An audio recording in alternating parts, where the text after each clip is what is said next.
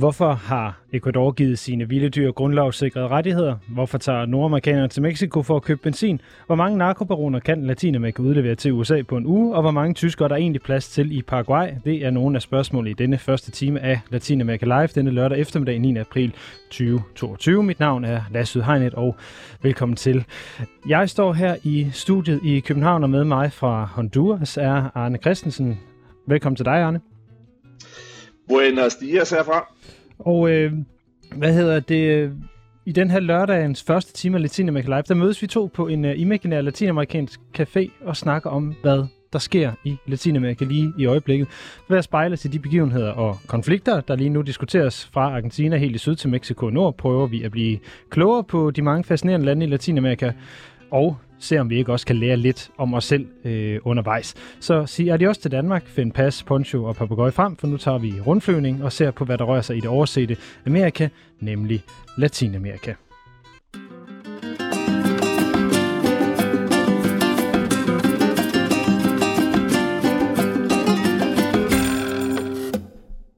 Arne, det er jo ved at blive sådan en øh, fast lørdagsting, at øh, du og jeg, vi mødes på den her lidt imaginære Latinamerika-café og øh, kigger på, hvad der er sket i Latinamerika i den, i den seneste uge, eller hvilke tendenser, der, der ligesom er, er i spil. Øhm, hvis du nu skulle øh, kunne vælge hvilket som helst, øh, eller hvilket som helst rigtig café, eller hvilket som helst rigtigt land, øh, du kunne have været i i den seneste uge, udover Honduras og Tegucigalpa, hvor, hvor du bor, hvor ville du så gerne have været henne i Latinamerika den forgangne uge?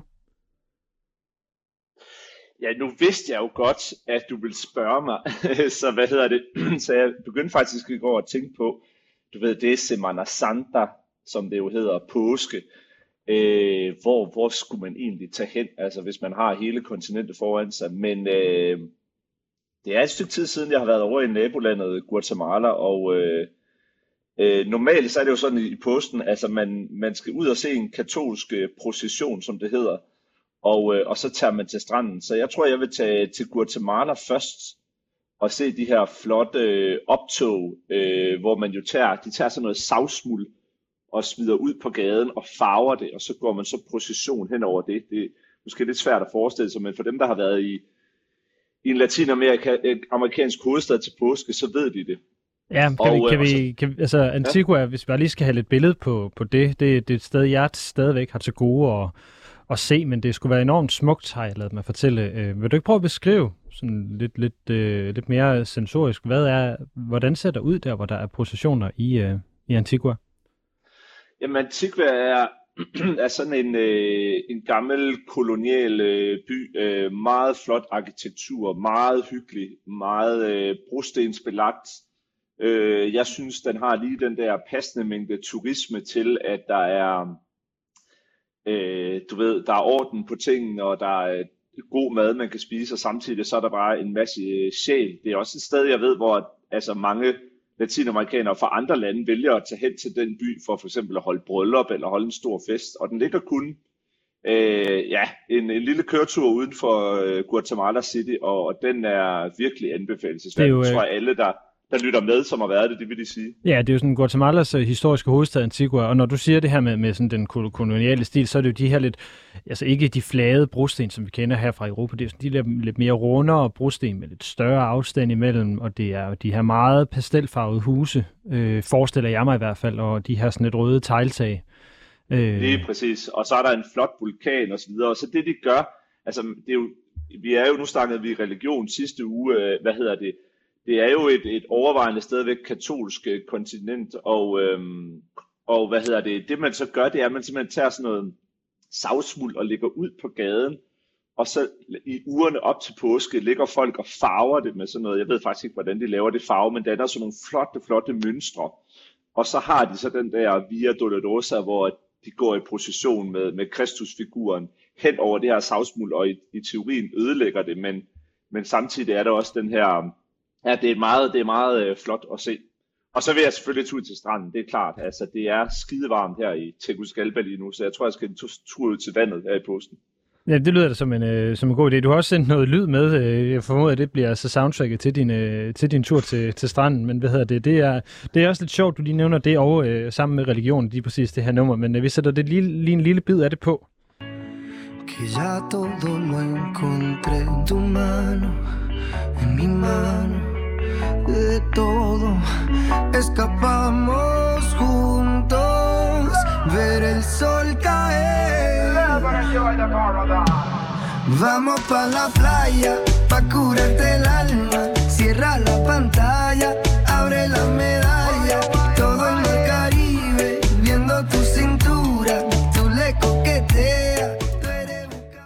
Det er jo lidt, øh, lidt, en lidt blødere og lidt rarere end, øh, hvad hedder det, Venga Boys øh, Vamos a Playa, som, øh, som de fleste af os nok har festet til en gang i, i 90'erne eller, eller i 0'erne her, Arne.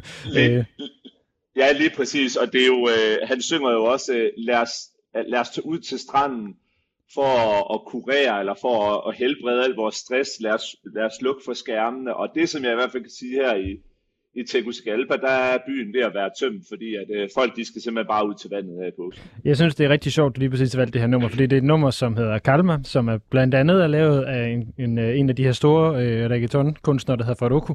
Ham talte vi om for, for nogle uger siden, Arne, fordi han er jo blevet så religiøs, at han, øh, han faktisk er begyndt at prædike til sine koncerter. Jeg synes, det er et meget passende påskenummer, faktisk.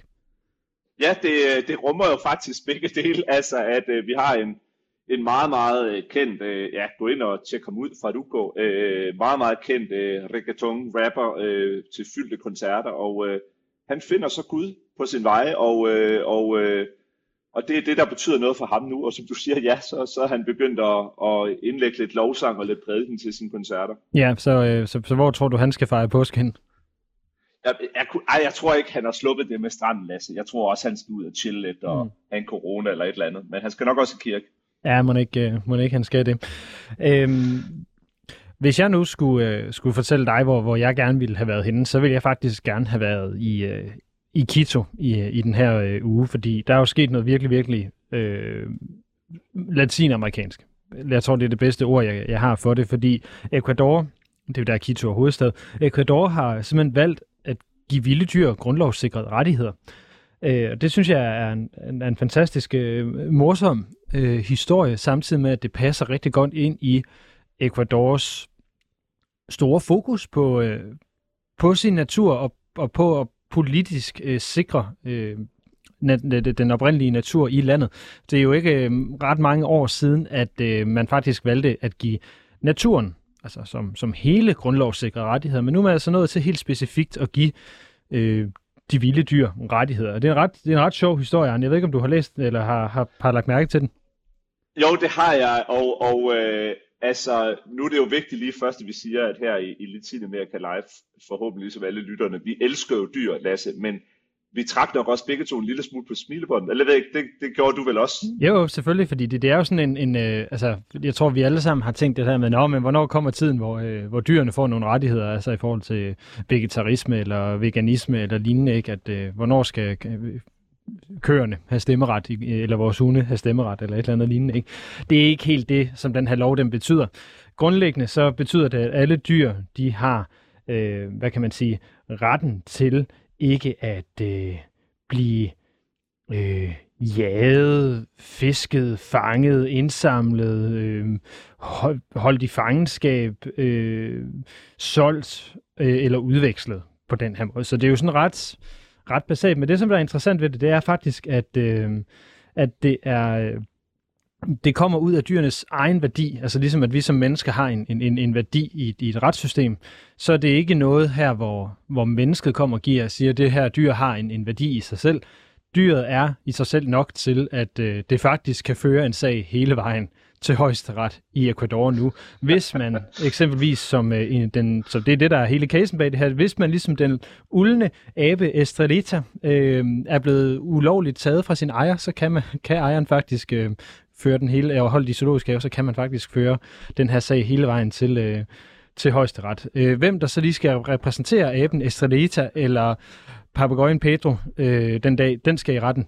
Det ved vi ikke noget om endnu, men ikke desto mindre, så er det her et, et, et ekstremt progressivt, må man sige, skridt i forhold til øh, dyrebeskyttelse, naturbeskyttelse og et, øh, et godt billede på, øh, på, øh, hvordan Ecuador som land virkelig viser en meget, meget interessant vej at gå, når vi taler om, øh, om bevarelse øh, af dyr og, og hvad hedder det, naturens rettigheder.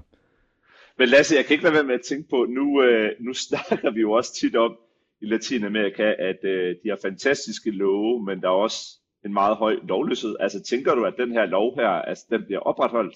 Eller er det mest symbolpolitik? Øhm, den, den er, jeg tror, den er et eller andet sted midt imellem. Jeg ved ikke, ikke, ikke hvad du tænker. Jeg tænker, den er et eller andet sted midt imellem, hvor, øh, hvor det, det er da klart, at, man, at det, man holder nok ikke op med at jage af den her grund. Man holder nok ikke op med at fiske af den her grund. Øh, det, det vil give nogle ret store komplikationer for rigtig meget. Ja. Øh, så jeg tror ikke helt, at den, den, den fungerer på, på den måde, men det er jo en måde at sige på, at vi faktisk øh, kærer os om vores øh, natur, og der skal nok komme nogle sager på det, det er jeg helt sikker på. Jeg, jeg får lige lyst til at, jeg tænker lige nu på, Lasse, at jeg var faktisk inde i et øh, zoologisk have her i Honduras for 14 dage siden, som ovenikøbet er sådan et narko-zoologisk have, for det var en, en, en narkoboss, der efterlod en masse dyr, og da han så blev udleveret til USA, vi skal jo snakke lidt udlevering senere, så øh, overgik alle dyrene til staten, og så er der nu et stats zoologisk have, og jeg var ude at se det, og dyrene havde det elendigt. Altså meget, meget, meget lidt plads. Løver, tiger, giraffer og flodheste. Ah, flodhesten havde okay plads, men meget, meget lidt plads. Og så kom jeg til at snakke med en amerikansk ven, som også rejst en del rundt i Latinamerika. Og så siger han til mig, har du nogensinde været i et zoologisk have i Latinamerika, hvor dyrene har det godt? Og jeg har altså ikke været i ret mange zoologiske haver, jeg ved ikke om du har, men jeg, jeg, jeg synes, der er noget pudsigt ved den her lov, fordi jeg, altså gadehunde og, og husdyr og sådan nogle ting, jeg synes ikke altid, de får den bedste behandling herover. Nej, der er jo øh, der er jo lidt forskellige måder at, at, at gøre det på. Øhm, der er i hvert fald ikke hundepsykologer, som, som vi har i Danmark. Det er jeg helt, det er helt sikker på. Men, men uh, Arne, vi, vi skal jo lige hoppe, hoppe videre, fordi jeg er sikker, nu har du dansk pas.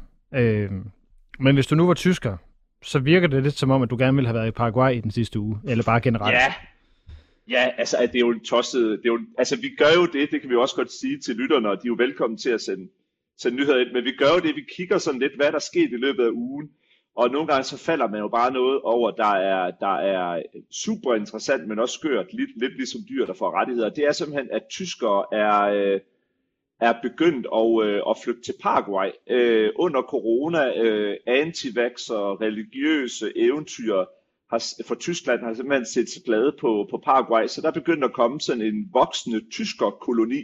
Faktisk så meget, at tyskerne er det største udlandske mindretal nu efter brasilianere og argentinere, så det siger jo virkelig noget. Og der tænker jeg bare sådan, altså, øh, du ved, kan du huske fra, fra et pudsende tilbage, der snakker vi også Belize, altså hvor amerikanere og kanadier er ved at tage hen, altså op i, op i Mellemamerika. Altså er vi ved at have fat i en tendens? Jeg ved ikke, hvad du tænker. Vil du også flytte til Paraguay? Øh, altså, jeg har jo sådan en, en, en, øh, en, en intern joke med, med, en, øh, med en god ven om, at øh, Paraguay er, er jo det sted, som ingen vil tage hen, fordi der ingen absolut intet sker i Paraguay. Øh, det er i hvert fald sådan lidt det, som, øh, som, som øh, joken er, når man, man taler om det. er også noget, som den argentinske forfatterinde øh, Mariana Enriquez, hun, hun skriver om i nogle af sine, sine bøger, nemlig argentiner, der primært tager til Paraguay for at købe weed, fordi der sker ikke rigtig så meget andet. Øh, men, men, øh, er, det så, er det så der på tyskerne tager du ned, tror jeg? Det vil jeg ikke afvise, men tyskerne har faktisk en ret stor historie for at være i, i Paraguay. Det, det er et meget øh, man siger, tysk organiseret samfund i forhold til øh, infrastruktur osv., som det faktisk er tyskerne, der har stået for at bygge, så vidt jeg lige husker. Så der er en, faktisk også en lidt en historisk forbindelse mellem, hvad hedder det, øh, Tyskland og Paraguay på, på den måde. Så jeg tror ikke, det er tilfældigt, det lige er Paraguay, de vælger, hvis jeg nu skal være helt ærlig. Nej, det kan godt være, men altså, der hvor jeg synes, det er interessant, altså at, øh, altså nu, jeg så tallene, og der, man, man mener, at øh, den tyske konsul havde sagt, at der er omkring 30.000 øh, tyskere, der nu bor i Paraguay. Det er måske ikke så galt. Jeg tjekkede lige, der er omkring 30.000 irakere, der bor i, i Danmark også, deromkring. Øh, men der er 300.000 af tysk afstamning, så, så det er jo et voksende mindretal. Men der, hvor jeg synes, det er interessant, det er jo også, jeg fik skam også nogle, øh, nogle forspørgseler under corona, lockdown og alt det der for danske venner, som sagde, hey, hvis nu det her det går helt galt i Europa, hvor vil du så anbefale os at flytte hen i Latinamerika? Hvordan kan vi komme, hvordan kan vi komme tilbage? Og der var også, jeg så nogle af de her tyskere her, som, som også udtalte sig, det er det der, man vil gerne tilbage til noget, noget oprindeligt, noget før verden gik at lave, ikke? altså ikke uden mobiltelefoner, men bare et, et liv, som ikke er så stresset og jaget, som det er i, i, øh, i Europa. Og, og, altså, ja, der, altså, jeg, jeg, må, jeg må sige, nu ved ja. ikke, hvad du, du tænker, men der, der tror jeg måske også, at det er en eller anden mærkværdig forestilling, vi har om det, fordi der er mange, der er mange ting, der er nemmere i Latinamerika, men der er med også meget, der er mere stressende. vil jeg sige. Det må man sige, ja. Og det, og det var faktisk, altså, ja, og, og derfor så er det jo også, altså måske er det også det, når man sidder på, på afstand i, i kolde vintermåneder i øh, Nordeuropa, så tænker man, at alt er bare lettere, hvis solen skinner. Men det skal jeg hilse sige, at når skraldet ikke bliver tømt, og strømmen går, øh, gik lige i går en hel dag i går, ja. altså, så, øh, så er der andre problemer. Ja, det... Men jeg ved, du har også øh, taget en, en anden meget pudsig historie med. Jeg synes jo, det er sjovt det her, fordi der, der sker jo faktisk meget, når man lige går væk fra de der kæmpe nyheder. Altså, sådan mindre nyheder, men som er super interessante. Jo, men det, der har du det land, som jeg gerne ville migrere til, hvis jeg havde muligheden for det, Cuba, som, som jeg jo også har været så heldig at bo i på, på et tidspunkt. Øhm, og øh, grunden til at tage det her med, fordi altså, det handler om, at Cuba, eller kubanerne er begyndt at bruge apps som WhatsApp og Telegram til at øh, få, øh, hvad hedder det, taxaer med. Og det kan lyde ret, øh, ret kedeligt, at vi skal tale om, om, om det, grunden til, at vi skal, så skal gøre det alligevel, det er jo fordi, jeg ved ikke, øh, om, om du har prøvet at være i Havana, Arne, men, men øh, hvad hedder det? Øh, I Havana, der er det offentlige transportsystem ikke øh, super velfungerende, lad os sige det sådan. Øh, der er busruter og sådan noget, men de er ret ustabile, de er typisk overfyldte. Øh, til gengæld er de så billige, og det er en masse store, larmende, osende øh, kinesiske busser, man, man kører rundt i.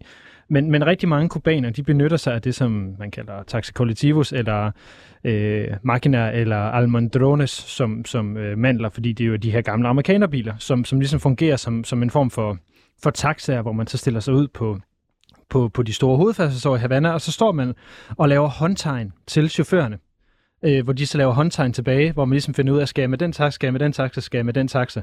Og det er sådan en meget distinkt kubansk ting, som, øh, i hvert fald der, hvor jeg har følt mig sådan mest, øh, skal vi kalde det indfødt, øh, det er at forstå det der øh, kommunikationssystem, når man står ved øh, Guide 23 eller på linjer og, og skal navigere rundt i, øh, i, i Havanas, øh, hvad kan man sige, øh, offentlige eller semi-offentlige øh, taxasystem.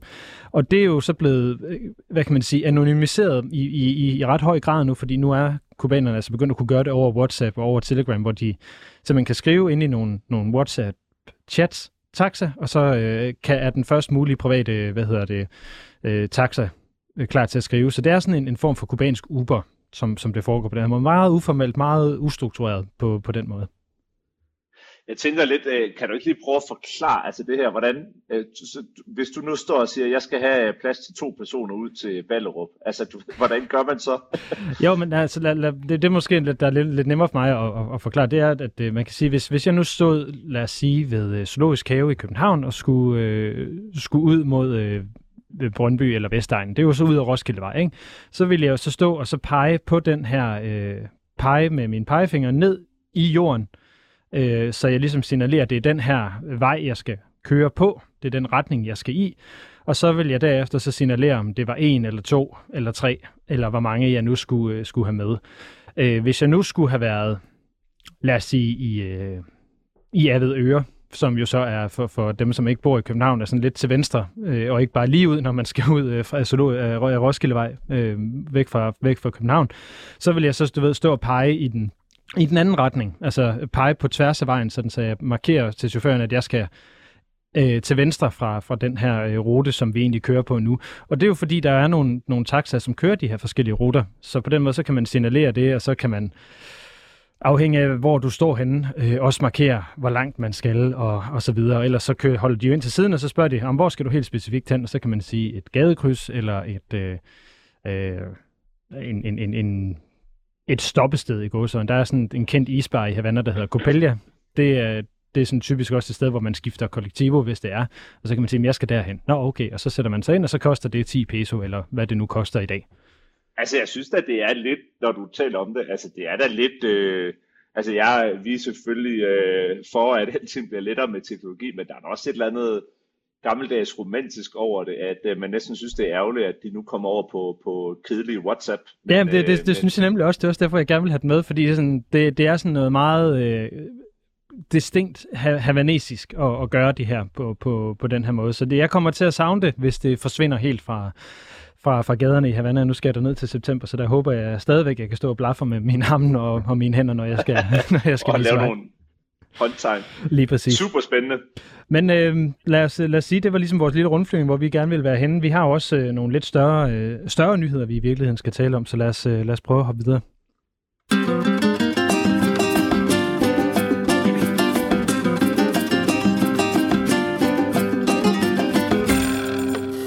Og nu griber vi jo så en af de helt store tendenser, som der er i Latinamerika lige i øjeblikket, og en af de helt store problemer i virkeligheden, fordi det er, at øh, benzinpriserne de stiger. Det gør de øvrigt også hjemme, men de stiger også særligt i Latinamerika, og særligt i Peru, der er det gået fuldstændig øh, banana, så jeg har lige et lille klip med her, som, øh, som jeg synes, I skal prøve at høre. For days, chaos in Peru. Roadblocks on fire as protesters throw rocks and sticks at police. Authorities shooting tear gas into crowds as they march towards the legislative palace in Lima. The growing tension as President Pedro Castillo imposed a curfew Tuesday to quell recent anti government protests over rising gas and food prices. Hago un llamado a la calma, a la serenidad. La protesta social es un derecho constitucional. Det sidste, vi hørte, det var så præsident Pedro Castillo, der ligesom siger, at det, det er en, selvfølgelig en grund, grundlovssikret ret at protestere, men nu er det gået alt for meget over gevind. Der er, som vi hørte, hvad hedder det, øh, gadekampe og afbrændte øh, hvad hedder det, tankstationer og vej, vejspæringer og så videre. Så det er gået helt, helt amok i brug, hvor der har været, øh, hvad hedder sådan noget, køfjo, andre hjælp mig lige, hvad hedder det på dansk? Ud, ud, ud, udgangsforbud. Ja, udgangsforbud. Der har været udgangsforbud i Peru øh, fra tirsdag til, øh, til fredag på baggrund af de her meget voldsomme øh, protester. Øhm, og det handler jo om, at priserne er steget på benzin, og i øvrigt så har Peru også haft en meget, meget høj inflation, som mange andre latinamerikanske lande. Og det betyder, at øh, menigmand simpelthen ikke har råd til benzin eller til mad for den sags skyld. Og det er jo en, en, blandt andet en afledt kon- konsekvens af øh, hvad hedder den, krigen i Ukraine, vi, vi ser her. Ja, og jeg synes, altså, vi snakkede også lidt benzin i sidste uge, og, og så kan folk måske sidde og tænke, hvorfor skal vi snakke benzinpriser i Latinamerika? Men altså, øh, man skal forestille sig det her med, når du har det her enorme, de her enormt ulige samfund, øh, store, øh, store byer, og folk bor ude i, i randområderne, i marginalzonen, slumområder, de skal have brug transport for at komme ind på arbejde, benzinpriserne stiger. Øh, altså med det samme kan du være presset på dit levebrød, og, øh, og når du så i forvejen oplever, at strømmen går, og der er ikke noget vand, øh, du er utilfreds med din regering, og, og så lige pludselig, så skal du også til at betale øh, mere øh, for benzin, og du kan ikke få det til at hænge sammen. Så altså, det er en gnist, som bare gør det hele, det er bare antænder lynhurtigt. Ja, det, det er det, og nu er det også særligt øh, problematisk lige præcis i Peru, fordi der er, altså Pedro Castillo er jo blevet valgt som, øh, som præsident her øh, sidste år, men der er stor, stor utilfredshed med ham. Man har to gange forsøgt at få ham for en rigsret i, øh, i parlamentet. Øh, og det, blandt andet derfor så er Argentina og Bolivia, de kan, de kan simpelthen ikke klare, at der bliver ved med at være så meget ballade i Peru, så de er faktisk ude og, og bede de politiske øh, organisationer og organer i Peru om at sige, nu må I simpelthen acceptere, at der er en befolkning, der har valgt den her mand til at være jeres præsident, og så holde op med at lave alt det her ballade, fordi de, de, ser, de ser ret hvad kan man sige, skræmt til øh, de her to lande, hvad der egentlig sker i Peru i, øh, i øjeblikket. Så det er en, en lidt en tækkende bombe, øh, og det eneste, der ligesom er positivt øh, i Peru i øjeblikket, det var noget af det, vi talte om sidste gang, Arne. Det er jo netop, at fodboldholdet har muligvis kvalificeret sig til VM. Det er i hvert fald i, i den her playoff-finale. Så der var flere folk på gaden for at fejre det, end der har været folk på gaden, øh, trods alt for at, at, at, at protestere, selvom det også har været, været massive menneskemængder.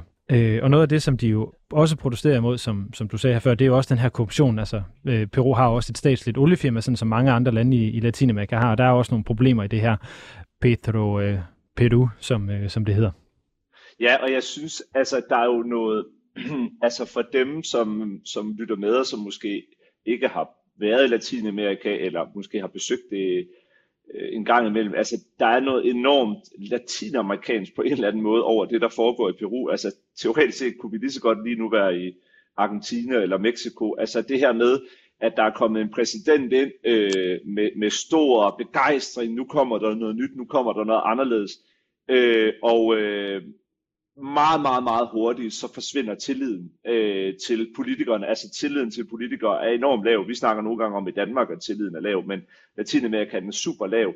Der er ikke ret meget tillid, og, øh, og folk er presset på deres levebrød, folk er presset på deres eksistens, og, øh, og øh, der skal ikke meget til, at man er ude i, i gaderne, og så er der øh, afbrænding af dæk og konfrontationer med politi osv., og, og det er jo der er jo en protestkultur, men det er jo ærgerligt at se, og samtidig er der også noget irriterende forudsigeligt over, at det sker hele tiden. Ja, det, det, er, det er en meget latinamerikansk ting, at, at, at tingene foregår på, på den her måde. Det er lidt næsten en, en, en form for, for, for modus øh, operandum. Er, er der egentlig et sted i Latinamerika, hvor det ikke eksploderer på den her måde, når, når det er sådan? Jamen altså, vi, vi, vi, vi, vi, vi prøver jo tit, det snakker vi jo nogle gange om, Lasse, når vi laver det her program, at vi skal prøve at undgå at falde ned i de der stereotyper. Men vi ender jo tit med at nævne Uruguay og, og Costa Rica som, som nogle af de her øh, bedre samfund, mønstersamfund, kan vi nok ikke kalde dem. Men altså, men, men hvad skal man sige, det der med gadeprotesten og ud, altså det, det, er jo, øh, det er jo vigtigt at, at forklare lige nu, at det er jo ikke fordi, vi taler det ned, eller, altså, det er, jo, det er jo mennesker, som som ikke ser anden udvej end ligesom at gå på gaden og, og, og gøre deres stemme hørt og forsøge at, at ændre øh, samfundet på den måde. Øh, jeg var lige inde forbi øh, det honduranske parlament den anden dag. Stor demonstration, optog, der kommer omkring, at der ikke er vand i hovedstaden. Der er simpelthen ikke nok vand ude i de fattige områder. Og så må vi ud med banner og så videre. Det gør vi selvfølgelig også i Danmark. Men her der er der måske noget mere livstruende over. At jeg skulle sige, der er en større, der er en større, der er sådan en større desperation, når, når de her protester de, øh, de går i gang. Ja. Og så må man sige, at nu har du fulgt uh, vores gode mand der i Peru, men altså, det virker også som om, han, han, har, han har det svært. Ja, det, det, det er der vist ikke, øh, ikke, eller det er der vist ikke nogen tvivl om. Øh, det er jo også derfor, Argentina og Bolivia har gået ind og har sagt, altså nu det, det er faktisk et spørgsmål om at bevare demokratiet, hvis det her det, det simpelthen øh, fortsætter. Og det der er med Pedro Castillo er jo, at han er den her øh, lidt lille figur, lidt lille, lille mand, der går med, med sombrero øh, det meste af tiden. Og så har han, øh, han har sådan lidt en, en, en trumpsk måde at agere på, sådan en lidt en, minder lidt om, om hvad, hvad Bolsonaro er, bare øh, bare ikke helt så, så, så udtalt, øh, og så er der så bare lige så voldsom modstand mod øh, Pedro Castillo, som, som, som der lidt har været mod, øh, mod Donald Trump. Så det er faktisk lidt svært, når man prøver at sætte sig ind i det og finde ud af, hvad det egentlig er, der er problemet med ham, bortset fra, at der er et pænt stort problem med ham. Præcis, og, og så synes jeg også, at, at det der, som vi også nogle gange har snakket om i tidligere programmer, at undgå og ind i den der klassiske højre-venstre forklaring på alting. Jeg kan huske, at jeg så et fantastisk billede, hvor at hvor at, øh, at den gode Pedro, altså Perus præsident, øh, og Bolsonaro, de er sammen, og de står i sådan en, en, en god mandeknus med siden til, og armene op i vejret, og er super glade. Og, øh, og der sidder man sådan og tænker, at det er i hvert fald på papiret to personer, som ideologisk set skulle være meget uenige, men, men nogle gange så ser man jo lidt, at, at uanset om en regering er, er, er lyserød, eller, eller ræverød, eller blå, jamen så ender de i nogle af de samme problemstillinger. Det er, at de kan ikke kan ikke løse de her basisproblemer med arbejdsløshed og øh, høje forbrugerpriser, eller hvad det nu ellers kan være. Der er simpelthen konflikter hele tiden. Ja, det, øh, det er der. Så det, det, det er noget af det, der, der ligesom er, er problemet i, i Peru. Men det, som jeg jo har lagt mærke til, som er lidt, lidt pudsigt, når vi nu taler om de her, øh, hvad kan vi sige, stigende øh, benzinpriser i, øh, i Latinamerika og i verden generelt, så står de jo rimelig stille i Mexico. Ja, det er pudsigt jo, og altså, øh, ja, øh, altså det er jo det her med, at vi har nogle olieproducerende lande, øh, eller, og olieeksporterende lande, hvor blandt andet Mexico er en af dem, og det er jo det, der på en eller anden måde bliver altså spændende at se nu, når vi har altså øh, Rusland som den her kæmpe leverandør, der er blevet taget ud af ligningen. Altså, vi har snakket Venezuela, meget, meget spændende at se, kan de få gang i deres olie? Nu ser vi lige bort fra det, at at der også tit er meget korruption i energisektoren, og de måske forsvinder ned i de forkerte lommer. Men lige præcis det der med Mexico, at, øh, at der er benzinen holdt prisen, og øh, øh, jeg ved, at du har taget et klip med der. Øh, skal vi ikke prøve at høre det? Jo, jeg, skal lige, lige, jeg prøver lige at sætte det på. Jeg tror, det er det rigtige, jeg har her. Mexican gas stations say they've seen long lines of American cars. We've had a few days where everything was noticeable. The people come really early, and they are here at 6 in the morning. The first cars that come in are Americans. They have to wait for a while, and the first thing they ask is, How much is the gas? And then they make the comment that it is so much more expensive over there. This trend along the border, while small right now, could grow as prices in Mexico are expected to remain relatively flat while continuing to spike here in the US. It climbed 59. Ja, det er jo øh, det, der er ret sjovt her. Det er, at alle nordamerikanerne, øh, som kommer fra USA, de kører simpelthen over, altså som bor langs grænsen til Mexico, de kører simpelthen over grænsen hver dag, spørger, hvad koster benzin, og så tanker de op, fordi det er markant billigere for dem at tanke i Mexico, end det er at tanke i USA. Ja, og det er jo altså igen, prøv lige at tage det der indre billede af, hvor lang den der grænse er mellem Mexico og USA, hvor mange krydsningspunkter der er, og så også det her med, hvilken bilkultur man har i USA. Altså, det, det, er, jo, det er jo ikke offentlig transport øh, haven der. Altså, alle har deres bil, alle skal tanke op, og lige pludselig så er det jo, øh, det er jo øh, sådan noget 2 dollars per gallon. Hvad er det? 13, 13 kroner for 4 liter. Hvad bliver det så? Det bliver en 3 kroner per liter billigere, eller sådan noget, hvis jeg lige min hovedregning den holder. Altså det er jo, så lige pludselig så ser du simpelthen bare amerikanere, som, som tager over grænsen til det benzin- og olieproducerende øh, Mexico og, øh, og siger, nu tanker vi simpelthen bilen op. Det er jo fuldstændig ligesom, når vi danskere, vi kører ned og køber slik og øl i, øh, i Pøks, eller hvor man nu tager hen. Flækgård. Ja, det, øh, det er rigtigt. Det, det, minder, det minder meget om det, øh, og det, det, som jeg synes, der er, hvad kan man sige, er enormt spændende ved det her, er jo, at øh, USA jo i så mange år har været meget øh, interesseret i at lukke deres grænser. Altså, det ved jeg godt, det handler om immigranter og så videre, ikke? men øh, det er jo sjovt, hvordan øh, afhængigheden altså den her, øh, hvad hedder det, interdependencia, som man vil sige, altså den gensidige afhængighed, den, øh, hvad hedder det, øh, slår igennem her. At det kan godt være, at øh, amerikanerne ikke er så interesserede for flere immigranter, men de vil godt nok gerne over hente noget benzin. På trods af, at ja, USA det, jo også ja, selv, faktisk, selv, hvad hedder det, det, producerer olie og benzin.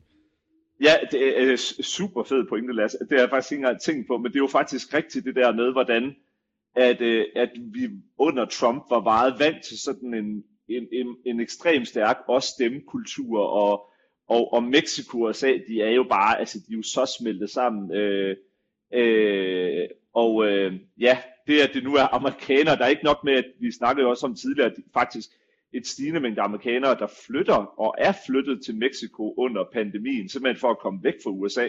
Og nu tager de altså også ned og tanker benzin. Så det er jo, det er jo lidt ind i det der med, som vi også nogle gange snakker om, amerikaniseringen af, af Latinamerika og latinamerikaniseringen af, af USA. Altså, der er nogle, nogle bevægelser der, som, som det er meget spændende at være ops på.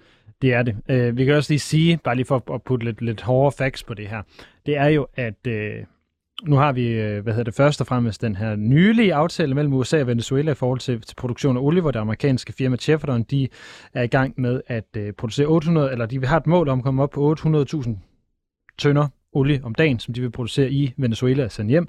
Men samtidig så kan vi se, at øh, Mexico har øget sin olieeksport øh, til USA. Den er nu på 26 procent her i, øh, i, i marts måned, og det var så sammenlignet med 18 procent i 2021, så den er så steget med næsten øh, 10 procent, hvis man sammenligner der måned for måned. Og så har Brasiliens øh, statsejede benzinselskab Petrobras også øh, været ude at sige, at øh, at, øh, hvad kan man sige, efterspørgselen på brasiliansk øh, hvad hedder det, brændselsolie fra, øh, hvad hedder det, golf, øh, hvad hedder det, meksikanske golfs øh, raffinaderier, som det hedder, øh, i USA, er også er stigende. Så på den måde så øh, begynder den her krig i Ukraine at, at pumpe penge fra USA og så ned i Latinamerika.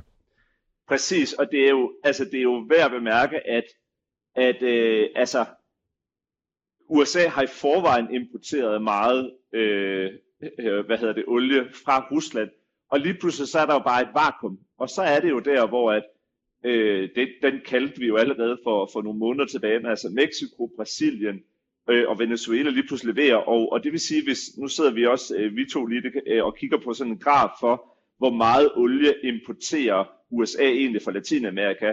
Og den har i forvejen været stødt opadgående, men den har lige fået et ordentligt nyk opad her den sidste måneds tid.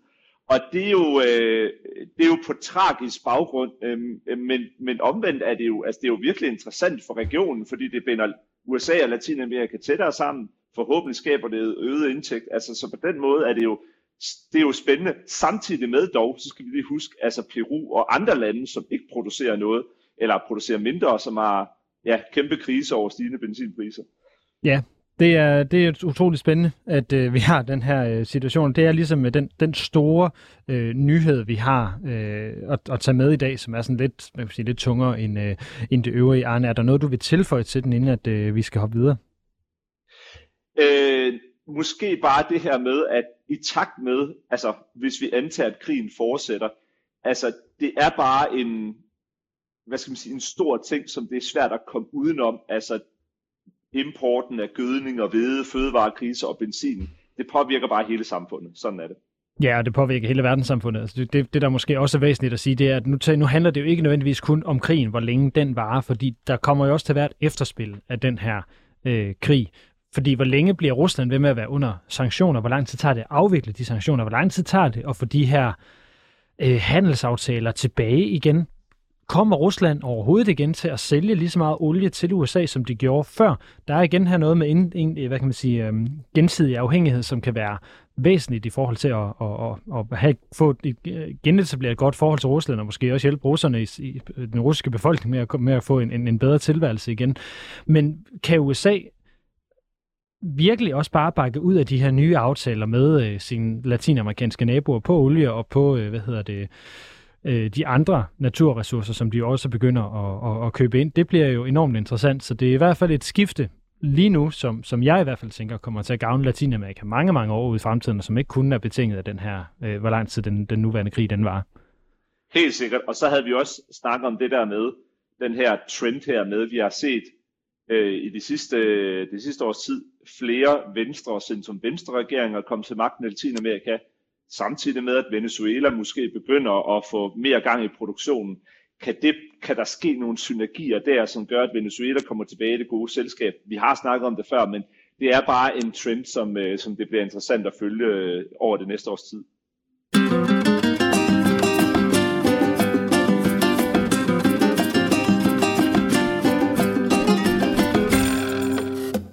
Så lad os prøve at hoppe over til, øh, til de lidt kortere øh, nyheder og ting, der ellers øh, sker i Latinamerika netop nu.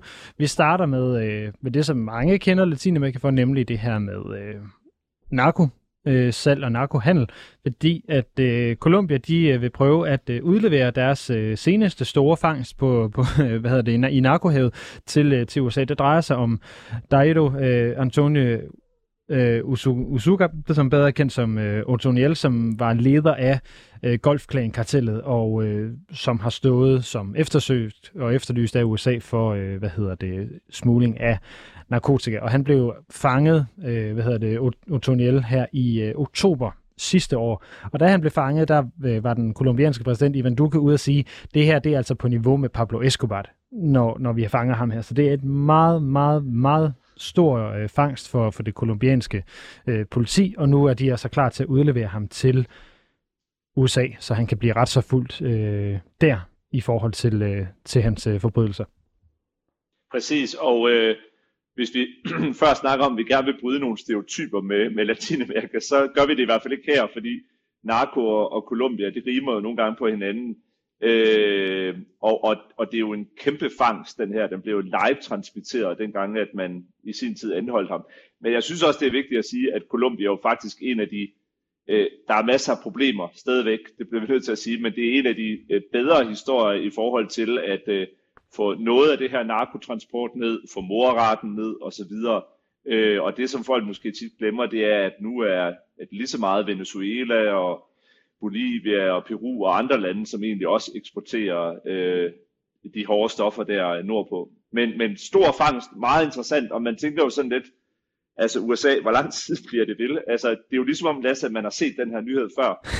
ja, det er det. Den kommer vi lige tilbage til. Jeg vil lige smide op, øh, bare lige så, så folk derude har en idé om, hvor, hvor stor øh, dosøren faktisk var på ham her. USA, de havde altså en 5 millioner dollar dosør på hans hoved det er altså en meget, meget, meget stor dusør på en, øh, på en narkobaron. Øh, jeg ved ikke, hvor stor den nødvendigvis har været på Honduras tidligere præsident, men det, det har du fulgt rigtig, rigtig tæt. Vi ved jo, at øh, Juan Orlando Hernandez, øh, altså ekspræsidenten i Honduras, han, øh, han sidder og afventer at blive udleveret til USA i øjeblikket, Arne. Og øh, lige til det sidste her, der var vi faktisk i tvivl, om du kunne være med i forhold til, øh, at han måske var blevet udleveret i den her uge. Ja, præcis. Jeg var, jeg var faktisk lige ude forbi det, øh, hvad hedder det, militær, eller det er sådan, han sidder i, i, en, i en fængsel eller i en, i en celle i sådan en special styrke for politiet, der hedder Los Tigres, Tigerne, som har sådan en base i udkanten af hovedstaden. Der var jeg lige ude forbi og se, om jeg kunne få et glimt af ham. Hvad hedder det? Men, men ja, Honduras' præsident står til udlevering, og øh, der kan vi jo se frem til, at det nok bliver måske en af de største narkoretssager øh, efter Guzman, når, når eller hvis han bliver udleveret. Men lige nu, der, øh, der ser det ud til at blive efter påske. Ja, jeg vil sige, når du siger Guzman, så taler vi selvfølgelig om den meksikanske El Chapo, som han, øh, han, han nok mest er kendt for.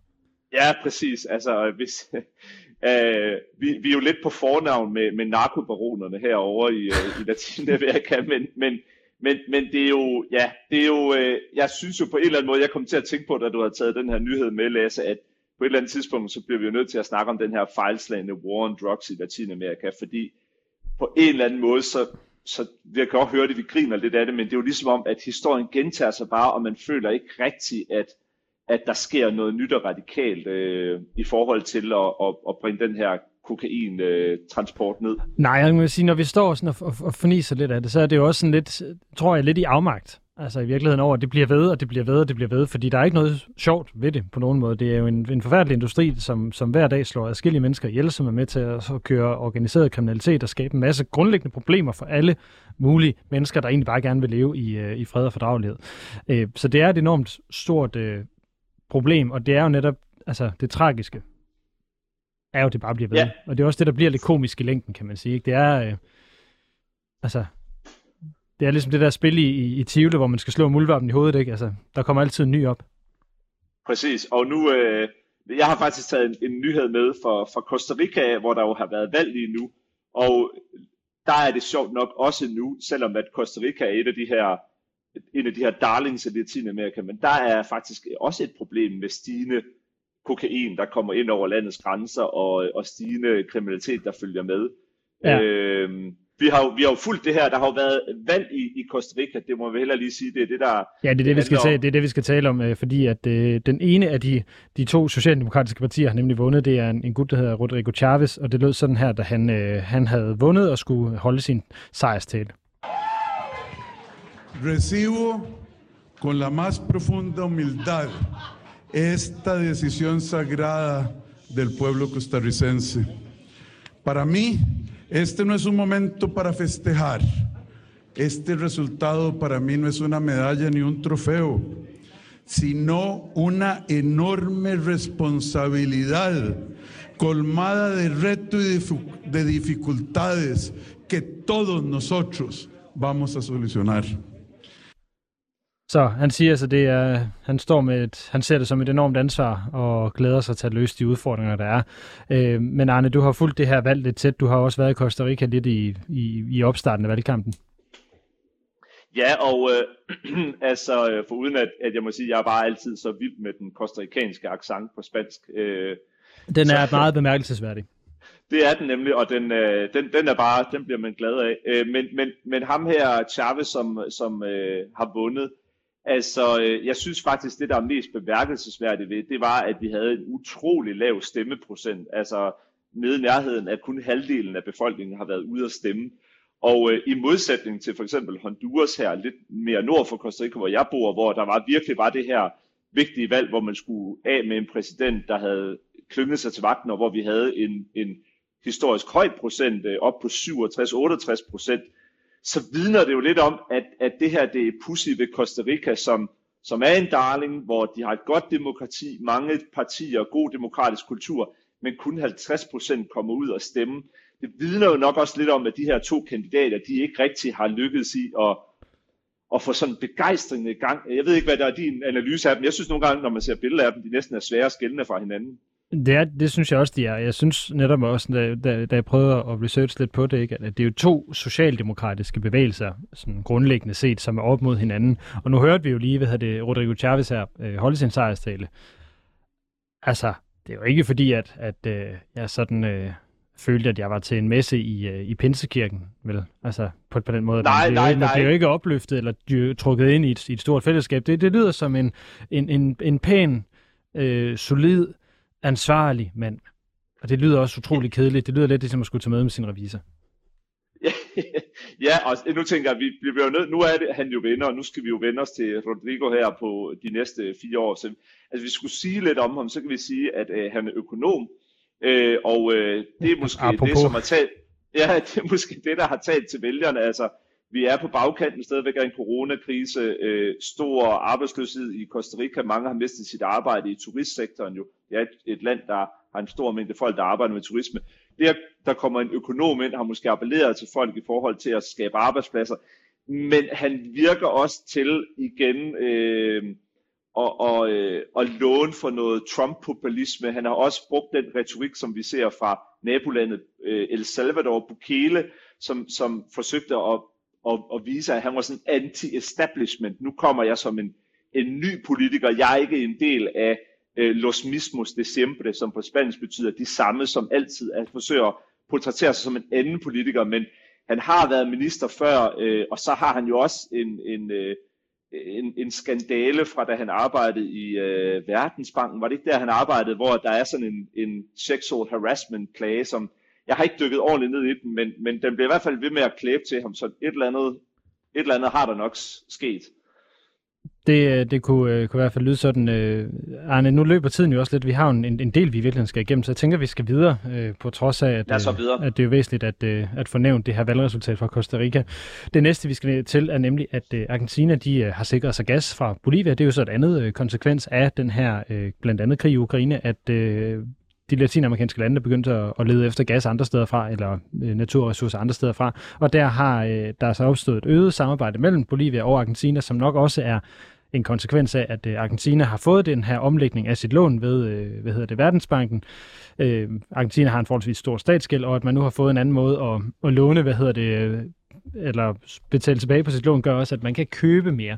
Så nu har man altså fået en aftale med Bolivia om, at øh, Bolivia skal levere mere gas til Argentina. Nu bliver det jo vinter i øh, Sydamerika lige her med et øjeblik, så argentinerne har nemlig brug for gas til at opvarme deres hjem, og det er jo en ret positiv nyhed, som også peger i retning af mere øh, hvad kan man sige, lokalt samarbejde mellem de, de her to forholdsvis øh, store øh, latinamerikanske lande, og en god aftale for, for Bolivia, som er, er jo lidt fattigere end, øh, end Argentina.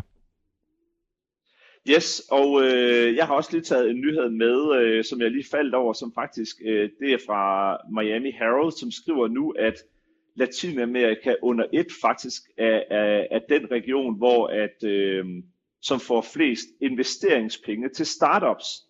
Øh, og øh, det synes jeg jo er en, en anden interessant øh, nyhed, at man, man faktisk, øh, nu er jeg lidt uden for min comfort zone som sådan øh, Øh, primært NGO, men, men, men det her med, at, at vi, vi ser, øh, at der er nogle startup-miljøer, der sker noget i erhvervslivet, og, øh, og det er så den her, øh, øh der hedder Crunchbase, som har været inde og se på, at der faktisk blev investeret 19,5 øh, milliarder dollars i startups sidste år og at øh, Øh, den interamerikanske development bank faktisk siger, at vi har aldrig set noget lignende. Det er faktisk et historisk højst niveau. Så hvis der sidder nogle iværksættere i Danmark, som tænker, måske hvor kan vi hoppe med på den næste bølge, så kunne det jo være et eller andet sted i Latinamerika. Det, øh, det kunne det være. Jeg har også lige hurtigt en, øh, en, en nyhed med jer, og endnu et klip, som I lige får lov til at høre her.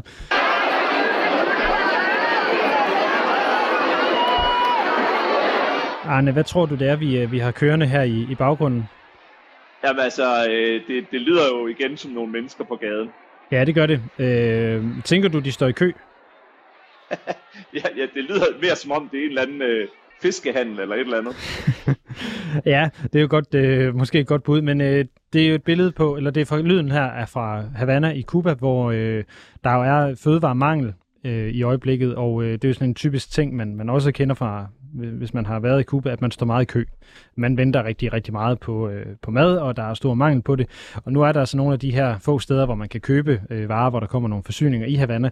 Der er, er køen altså strukket sig op på 20 gaders længde. Man kan sige, at gaderne i Havana er sådan 100-200 meter. Øh, altså de her blokke, som man ville kalde det på, amerikan eller på engelske, øh, the blocks, de er altså 200 meter lange og så strækker den her kø sig altså over, over 20 gader. Så det, det er en to kilometer lang kø, vi har stående for, at folk ikke komme ind og, og købe kylling.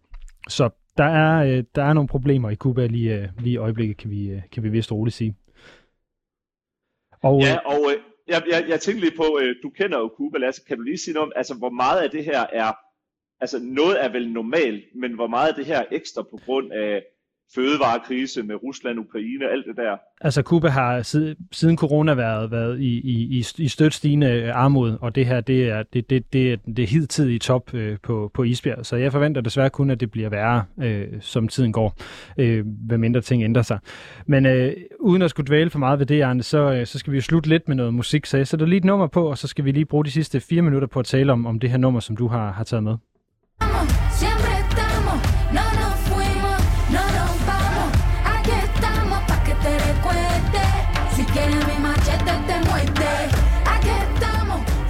Og det her, det er altså øh, nummeret uh, This is not America med øh, uh, Residente, Arne. Hvad er det, den, uh, den helt grundlæggende handler om? Jamen, uh, Residente, han er jo en, uh, en uh, rapper, uh, sådan protestsanger-rapper fra Puerto Rico, men også en, som deltager enormt meget i den politiske debat. Og den her sang, som hedder This is not America, handler faktisk om, at, øh, at hvad skal man sige, at han prøver at sige for det første, at Latinamerika er ikke USA's øh, baghave eller USA's koloni. Og så har han en lille ordtest, hvor han, hvor han siger det her med, at Amerika, altså USA, er faktisk ikke Amerika. Amerika er helt fra Alaska i nord til, til Chile i syd.